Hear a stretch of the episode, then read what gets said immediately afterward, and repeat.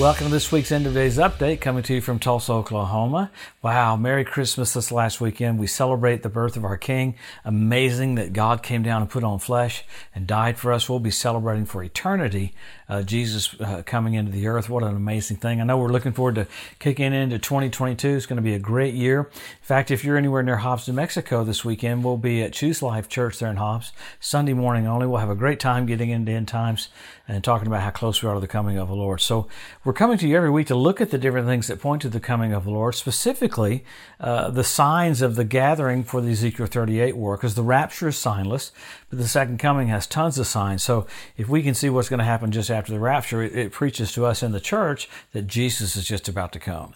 Jesus did talk about in Matthew twenty-four the signs of his coming, the second coming, not the rapture, would be the tribulation period. Why? He was answering Jewish boys' questions about what it would look like. So he said even before the tribulation, you'd have birth pains or contractions.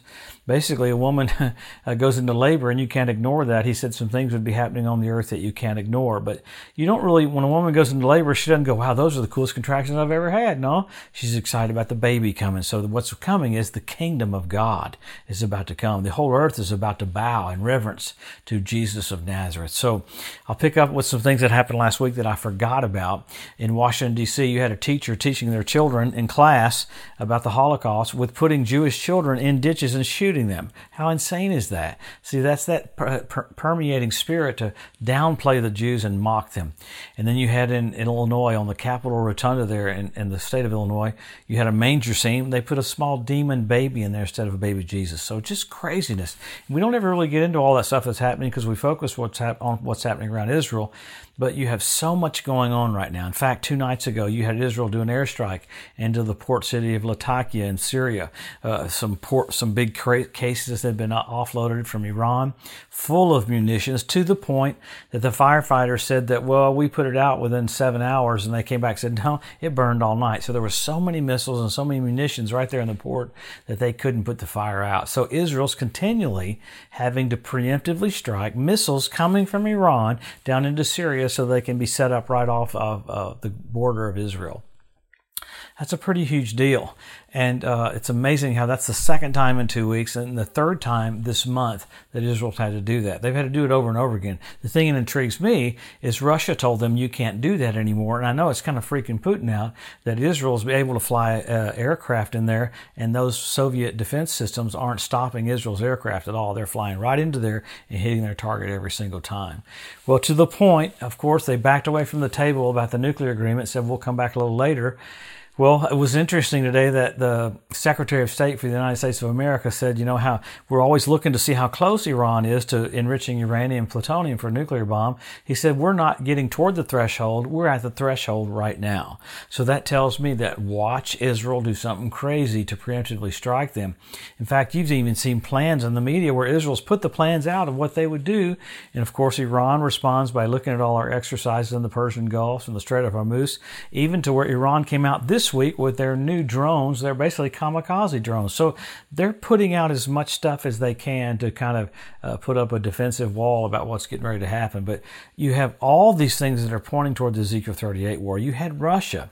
You had President Putin. Now, this is something I've never seen. Maybe it's happened before. He told NATO and told the United States of America to go to hell twice publicly. So something's up with your mentality when you publicly uh, say that to another nation in this day and age. So Uh, with that, he's they're supposed to meet again January tenth to try to hold off an invasion of Russia into the Ukraine. But with that, today, the satellite pictures showed the actual opposite of that. More troops and more munitions being pushed to the border of the Ukraine. It literally is a setup for the Ezekiel thirty-eight war. So, wow, aren't we blessed to physically and tangibly be watching these things? Along with that, though, you had China put its other aircraft carrier to use in the South China Sea. So you have both of China's aircraft carriers doing exercises in the South China Sea. And I remind you of what they said uh, to Japan. If you intervene at all with what we're doing in Taiwan, not we'll go to war with you, not we'll fire missiles at you, we'll nuke you. So you got Russia saying go to hell. You got China saying we'll nuke you. So you got these major players for grand events, World War Three, and then the Battle of Armageddon. You got them coming to the forefront right now. So you have many things happening in the nation of Israel. You had a a guard up on the Temple Mount uh, basically fight an Israeli policeman because he's told him good morning. So, I mean, it's just a manifestation of really what's going on all over. You got Hamas uh, taking over Gaza. So they said, well, there's no way we're going to have a, a two-state solution now. You had Israel come uh, basically forward a billion dollars toward advancing into the Golan with more building. So you got on the northern part of Israel, a billion dollars going toward that. And you got the advancing on the, the part down on the West Bank, Judea and Samaria. So you have all these things that are a combination of what the Bible said you see just before the coming of the Lord. So why do we get into all this? Well, it's not an escape theology. It's a hustle theology. It's an acceleration theology. This is preaching to us that we're about to see the King. So what do we do? We always go to the Scriptures. The Scripture's so plain and so blatant. There's more verses written about what it would look like just before He comes than anything. In fact, one in every eight verses about the uh, first coming of the Lord, there's more about the second coming. So then you got Paul talking about the baptism twelve times, coming of the Lord fifty-two times. So a third of the book is prophecy. So the Bible says that when Jesus in Luke twenty-one, the generation, the group of people that sees Israel regathered and Jerusalem on back, He said that generation won't pass away till all fulfilled. Pretty amazing. Then you have the Hebrew language restored.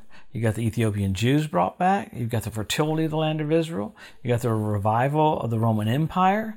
You got the Temple Mount Institute that's ready to start having sacrifices. Uh, they got out the oil of anointing three or four weeks ago and anointed the, the high priest, and getting ready to anoint the, the Messiah. So man, they're they're set. So you have all of that happening that points to the coming of the Lord. Then you had fish show up in the Dead Sea. Ezekiel prophesied that two thousand seven hundred years ago. Now, this one freaks me out. I talk about it a little bit. A few weeks ago, you had the Dead Sea turn blood red where Sodom and Gomorrah was. That's amazing, but it was on the Day of Atonement. Pretty crazy. You got foxes on the Temple Mount. You have one hundred seventy-two different species of predatory birds that started showing up in the land. That's amazing. Uh, you have the cleanup crew uh, for after the World War Three and after the Battle of Armageddon. You had this week Israel trying to stop the avian flu. You had five thousand cranes die this week. So you got all this stuff with nature going on because Jesus is just about to come back. I am intrigued that you would have men would be lovers themselves. We have selfie sticks. So you have sign after sign after sign after sign. You have the ritual baths around the Temple Mount filled up with water. Uh, you had Rabbi Isaac Kaduri prophesy in two thousand five that right before the coming of the Lord, Israel will be ruled by two Benjamins. This last year, Benjamin Netanyahu and Benjamin Gantz began to jointly rule. You had Bishop Malachi in eleven twenty-nine A D uh, have a, a vision of every coat of arms the Pope would have before the coming of the Lord. He named every single Pope, one hundred fourteen out of one hundred fourteen. That's the one that we have right now. So it's absolutely flawless. After that, though, you have signals. I mean, there's so many signs, sign after sign after sign. You've got signals after that. You had blood red moons on Passover and Tabernacles. You had four in a row. When's the last time you had four in a row on Passover and Tabernacles? nineteen sixty-seven, when Jerusalem was won back. fourteen ninety-two at the Edict of Expulsion when the Jews were kicked out of Spain. And, and so it's amazing how you got you got nineteen sixty-seven, you got nineteen forty-eight, you got fourteen ninety-two, big dates with Israel, and you got signs in the heavens. You had an asteroid fly by this last week on Christmas. Uh, the, the, they've called the one that's supposed to come by in twenty twenty-nine Wormwood. Because the Bible says that's what the name of the one will be that will make a third of the waters radioactive. They, the NASA said you'll be able to see it twenty-seven and twenty-eight, leading up to twenty-nine. So you have all of these things put together. What does that tell us? We're about to see the King. What do we do? We help our local church, help our local pastor. We're more engaged. There's an acceleration mentality. It's not an escape theology. It's, wow, Jesus is about to come. What do I need to do to get the will of God wrought for my life? Man, this is the most exciting time ever. I know sometimes it seems very quiet, but at the first coming of the Lord, you had Anna, you had Simeon, Simeon. You had Elizabeth, you had Zacharias, you had Mary and Joseph. Not a lot of other people out of the whole nation ready for the first coming. I'm believing there'll be a lot more people excited about the rapture of the church and really the second coming of the Lord. So we're so privileged. We're about to see the King of Kings and Lord of Lords. Wow.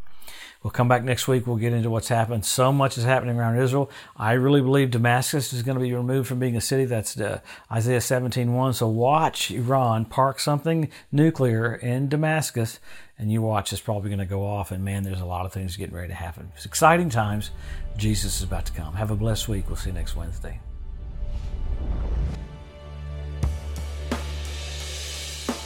Thanks for joining us today at the End of Days Update.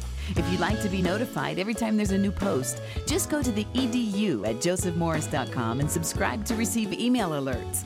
If these posts and updates have been a blessing to you, please consider making a one-time donation to help get the message out, or even becoming a monthly partner with Joseph Morris Ministries. Thanks again for tuning in to the edu, and we'll see you next week. One love to overshadow.